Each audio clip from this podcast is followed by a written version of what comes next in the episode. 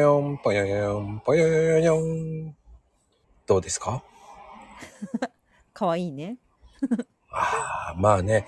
うん、あ、の、聞きたかったんだけど、うんこ、れ、今の時期ってさ、うん、こう、インナーとかに、うん。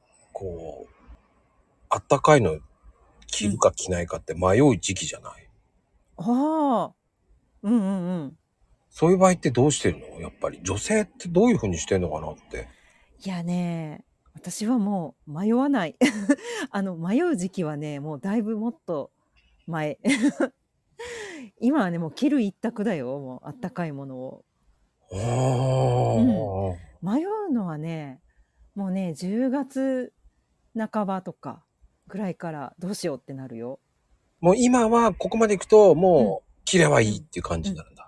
うん、着ないと始まらない。あー そうそ途中ほらう。うん、あ暑いじゃない。あ、日中がね。サリンってあのうん。あの何車通勤うん。車通勤。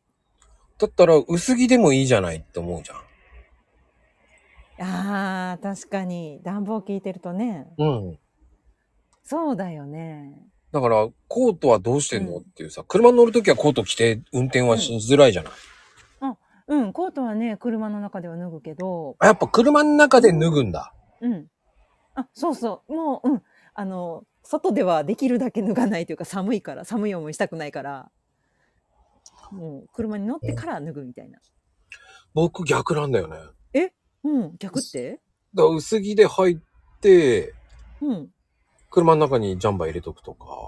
ああ、積んであるやつね。